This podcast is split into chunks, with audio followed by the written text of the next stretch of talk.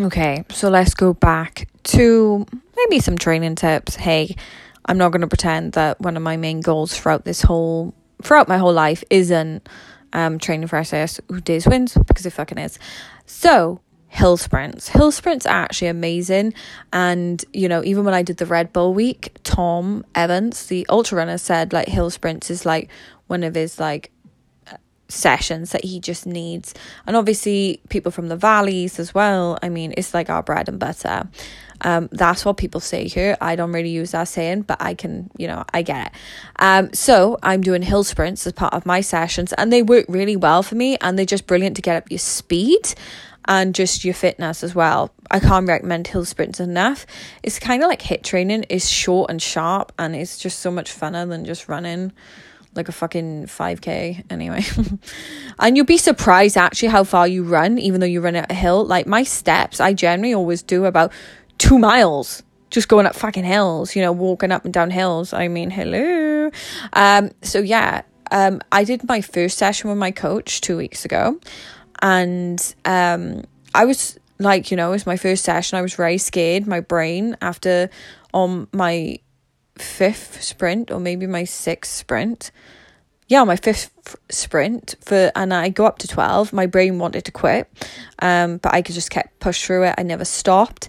This time my brain was just like let's fucking go. Let's go. I smashed I feel like five seconds off my time. And at the end, I did a PB where I smashed it so fucking well that I did it in 41 seconds. My coach was like, This is your last one now.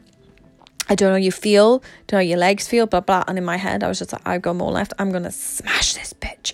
And like I just said to me, I'll do my best.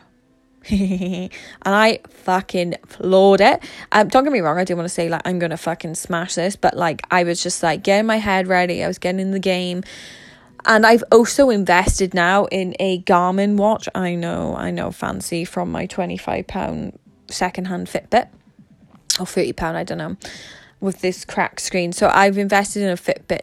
Uh, uh, sorry, a Garmin watch now with a chest strap, you know, like a really good one um, probably about like 205 pound it's blue as well because you know and then i can track my heart rate better and it will just aid my training but yeah so hill sprints as well and like speed training and running honestly that will cut you uh, down like you know if you want to lose weight and like tone that training is the training you want to do. Don't bother doing these 5Ks and shit. Fuck that. Honestly, like when I start running like at speed, like you should see me. This is the first year I ran at speed. My body just started to cut. I was eating more junk than ever.